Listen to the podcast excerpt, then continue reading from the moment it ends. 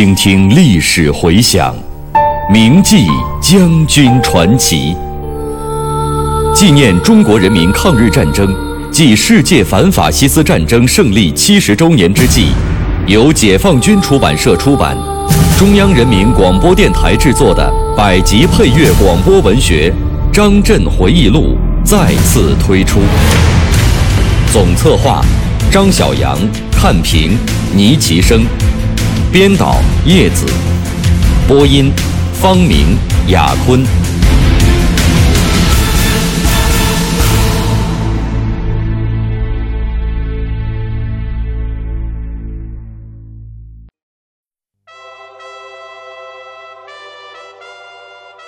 为了办好院校，军委提出要深化院校的教学改革。院校必须贯彻小平同志提出的三个面向的方针，着眼于二十一世纪军事科学技术的发展，来确定学员的知识结构和能力结构，培养高质量的人才。在干部培训问题上，我感到有一个比较大的问题。就是如何确定生长干部，特别是指挥军官生长干部的培养层次。长期以来，对于这个问题的看法不尽一致。我们前面已经谈到，第十二次全军院校会议曾经确定，生长干部的培养逐步向以大专为主发展，并在师资、教材、设备等方面做了大量的准备。还选择部分院校进行本科教育的试点，后来由于一些复杂的原因，又退回到以中专为主。一九九二年底，我到军委工作的时候，全军作战部队的各类排长中，大专以上文化程度的仅占三分之一，而正副连长、指导员中具有大专以上文化程度的还达不到这个比例。这种状况显然与我军三化建设的宏伟目标和贯彻新时期军事战略方针的要求不相适应。我在一九九三年一月召开的中央军委扩大会议上提出了这个问题，希望引起大家的注意。随后，军委决定要创造条件，逐步提高指挥军官生长干部的培训层次。与这个问题相联系的，就是。生长干部要不要经过院校培养？有的单位，特别是陆军部队的领导同志，总想多从优秀士兵中直接提拔一些干部，认为连排干部主要是摸爬滚打，用不着太高的文化，大学生当排长是浪费等等。我在一九九五年十二月召开的中央军委扩大会议上，又一次专门讲了这个问题。我认为，这种看法是片面的、短视的。优秀士兵目前是部队基层干部的来源之一，但是必须补习文化到高中水平，经过院校培训才能提干。小平同志早就讲过，现在当连长同过去当连长可不一样了。打起仗来，给你几辆坦克，配一个炮兵连，还要对空联络、通讯联系，你怎么指挥呢？还有的同志反映，院校出来的干部适应能力差，不如直接提干的好用。对此，总政曾经做过专门的调查。从实际情况看，刚从院校毕业的干部，有的可能一时不如直接提干的干部用起来顺手，但是过了几关以后，他们的优势就显现出来了。后来能够发展到团、营一级的，大多是院校毕业的干部。还有一些同志也承认，从战士直接提拔的干部可能后劲儿小一些，但是认为能够干好连排两级就够了。这些同志忽视了这样一个重要的问题，即现在培养的生长干部是若干年后高中级干部的来源，只有把这个基础打牢，选择高中级干部才有比较大的余地，整体素质才能水涨船高。我认为啊，强调这个问题还有一个意义，那就是要把人民解放军办成一个大学校，使得我们的干部成为既是社会主义事业的保卫者，又是社会主义事业的建设者，增强第二次就业时的竞争能力。这更是关系到军队长远建设的重大问题。我在这次会议上讲，对于这个问题，必须从思想上彻底加以解决。无论如何，不能留到二十一世纪再去统一认识。说到院校建设，我还想讲一讲院校体制编制的问题。一九九二年七月召开的全军院校工作会议，确定对院校进行改革调整。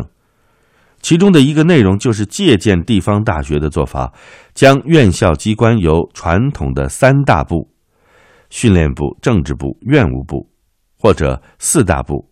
就是在三大部的基础上再加上科研部，而改为两部三处制，即教务部、政治部，以及教保处、军务处、总务处。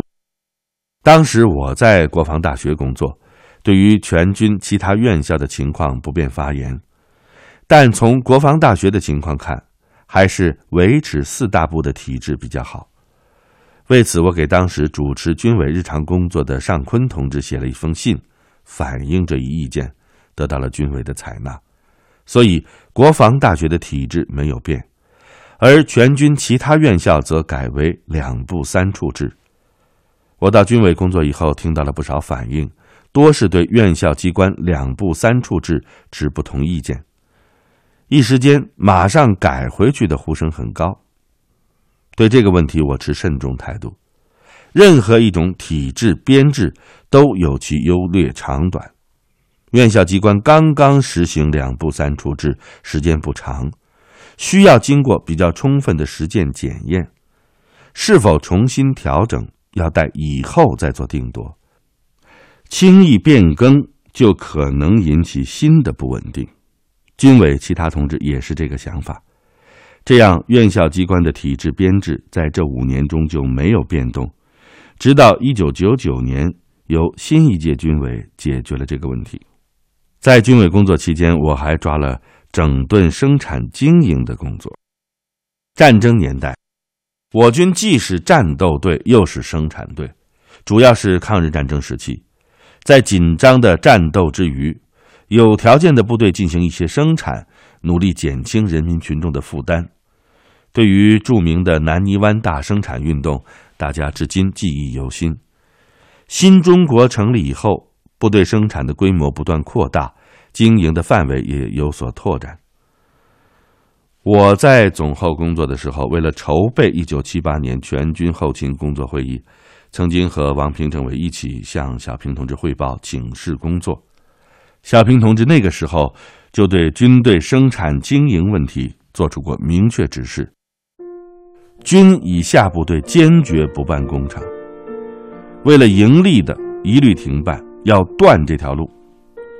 为了搞材料，四处派人拉关系，这样有的坏分子也混进来了。就是戈壁滩或边远地区的部队，也不准办工厂。有困难可以搞一点合法补贴，需要办的，经过批准，应该集中在大军区军兵种办。我理解，小平同志是从和平时期军队的社会职能着眼考虑问题的，有利于军队集中精力抓好自身应该干的事情。就在那次后勤工作会议上，根据小平同志的指示精神，专门制定了整顿军办工厂的措施。会后，军队办的工厂除直接为军队服务的企业之外，军办工厂大多交给了地方管理。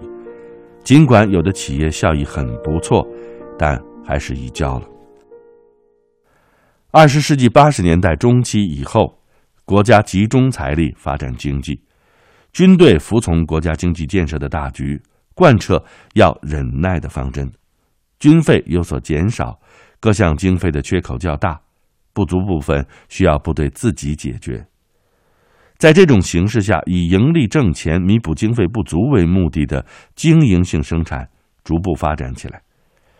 一九八八年前后，当时的一位中央领导提出，要给军队一个政策，叫做自我发展、自我完善。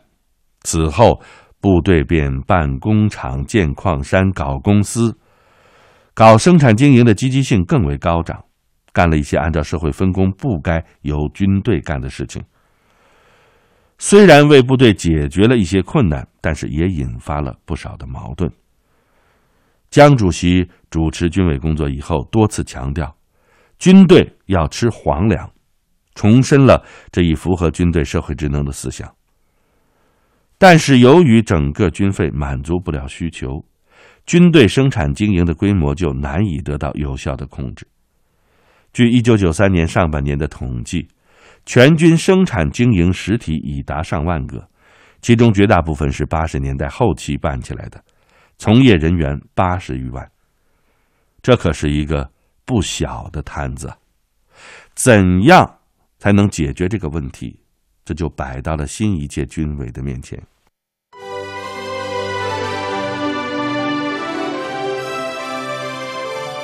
一位制定新时期军事战略方针的将军的回忆。一曲加强干部队伍四化建设的颂歌，一桥飞架南北，天堑变通途。他用一生的记忆谱写人民军队的足迹。我是王刚，我是蒲存昕，您正在收听的是《张震回忆录》第十二章：军委五年间。题记演播：牟云。主讲人李野墨。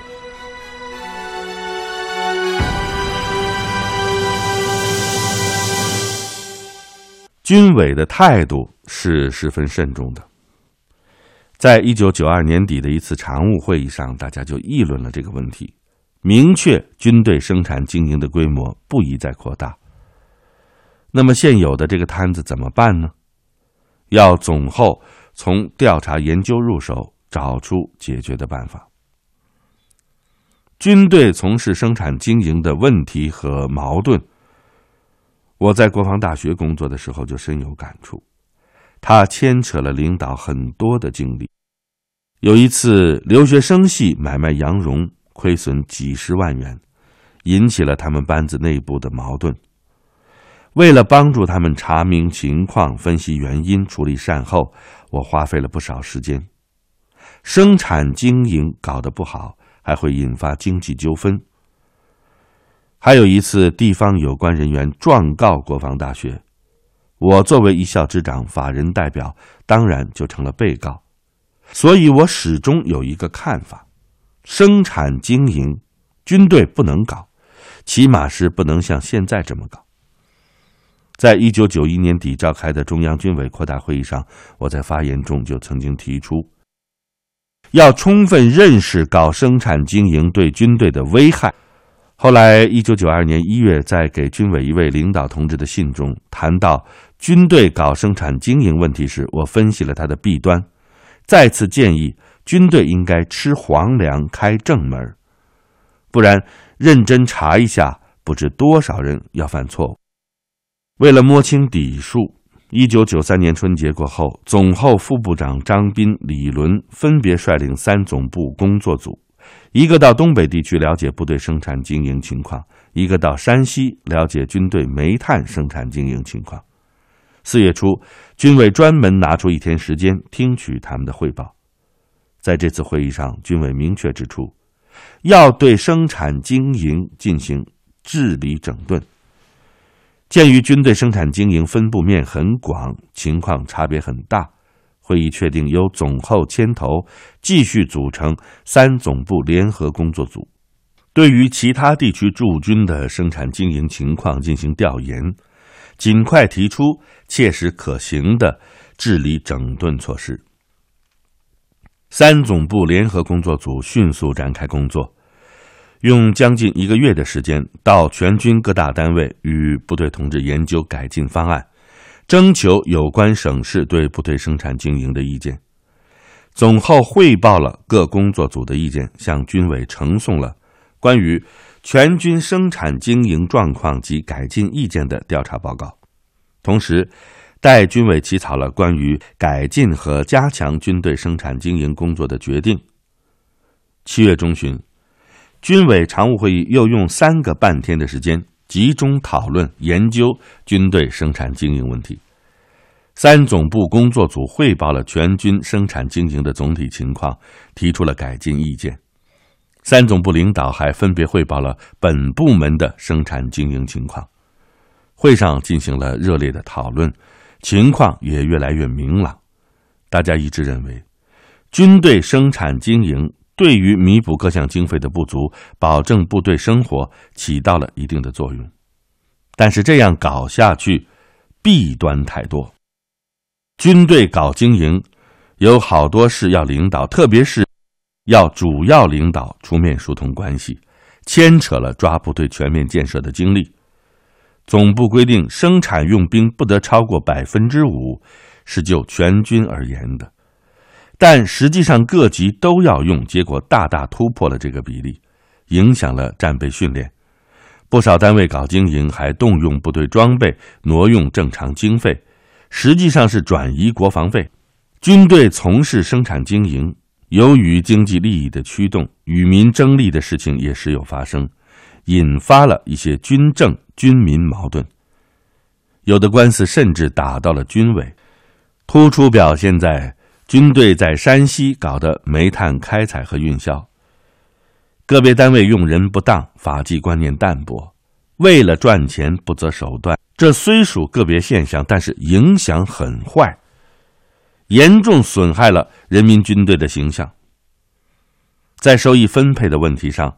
由于是自收自支，驻城市特别是经济发达地区的部队与驻边远艰苦地区的部队差别较大，影响了军队内部的团结。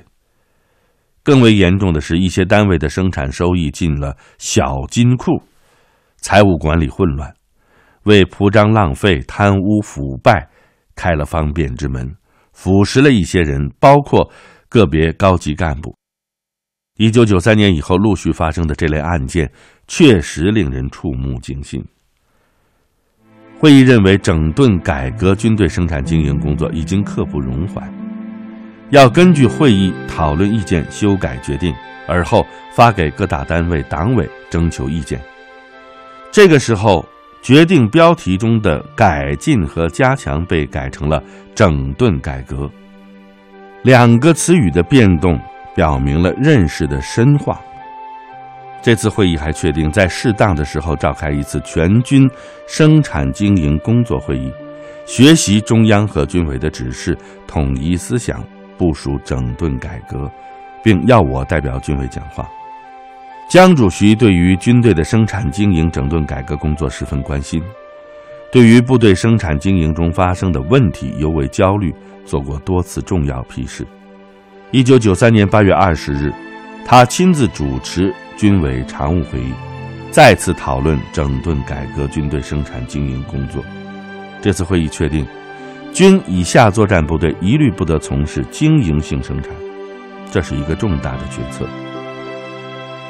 会议还决定，将军队在山西办的煤矿、洗煤厂、煤炭集运站等全部移交地方管理。后来在处理这个问题时，国务院决定给原经营单位一定数额的专项补贴。会议同意总后勤部代表军委起草的关于整顿改革军队生产经营的决定，强调这是贯彻党中央关于反腐败指示的重大举措，对于加强我军建设、提高部队的凝聚力、战斗力具有十分重要的意义。要求各级党委和领导一定要提高认识、统一思想、统一行动，坚决贯彻执行军委的决策，周密细致的做好各项工作，把这件大事办好。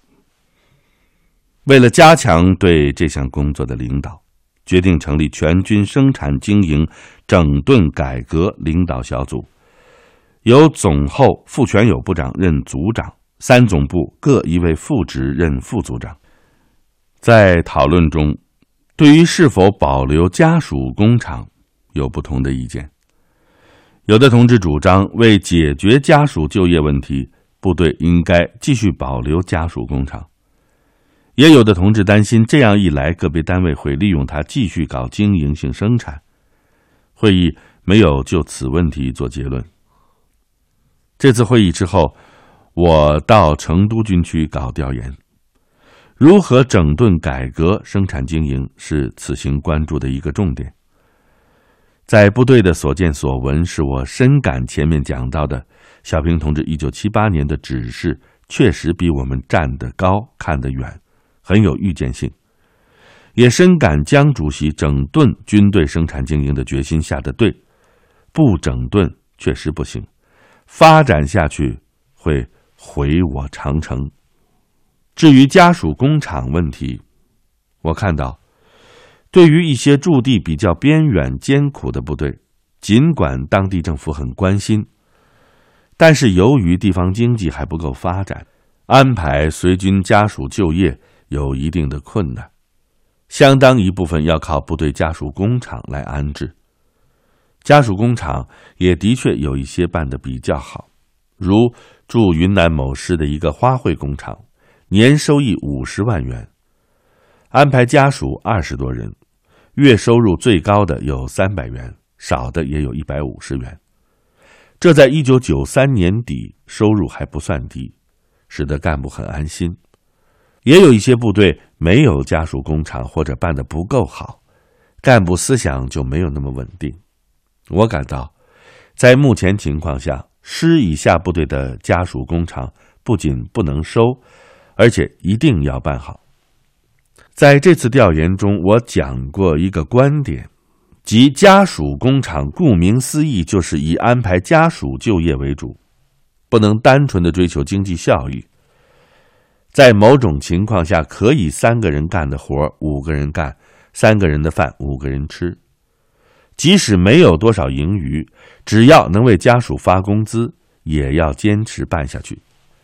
这虽然不大符合市场经济的原则，但是从部队的实际出发，确实需要这么做。我让随行的同志给总部有关部门打电话，说明我的想法。随后，我在给江主席和军委其他同志的关于成都军区调研情况的报告中，也专门建议，部队以安置家属子女就业为目的而创办的家属工厂，四也应允许保留。这个想法和在京的同志完全一致。最后，全军部队的家属工厂一共保留了一千八百多个。在当时的情况下。这对于解决随军家属就业问题、保持干部生活水平、增强部队的凝聚力，起到了较好的作用。当然了，这是一种权宜之计。随着国家经济的发展，解决军队随军家属的就业问题，最终要走社会化的道路。在成都军区调研之后我于十月十六日回到北京经江主席批准中央军委关于整顿改革军队生产经营的决定于十月三十日正式下发。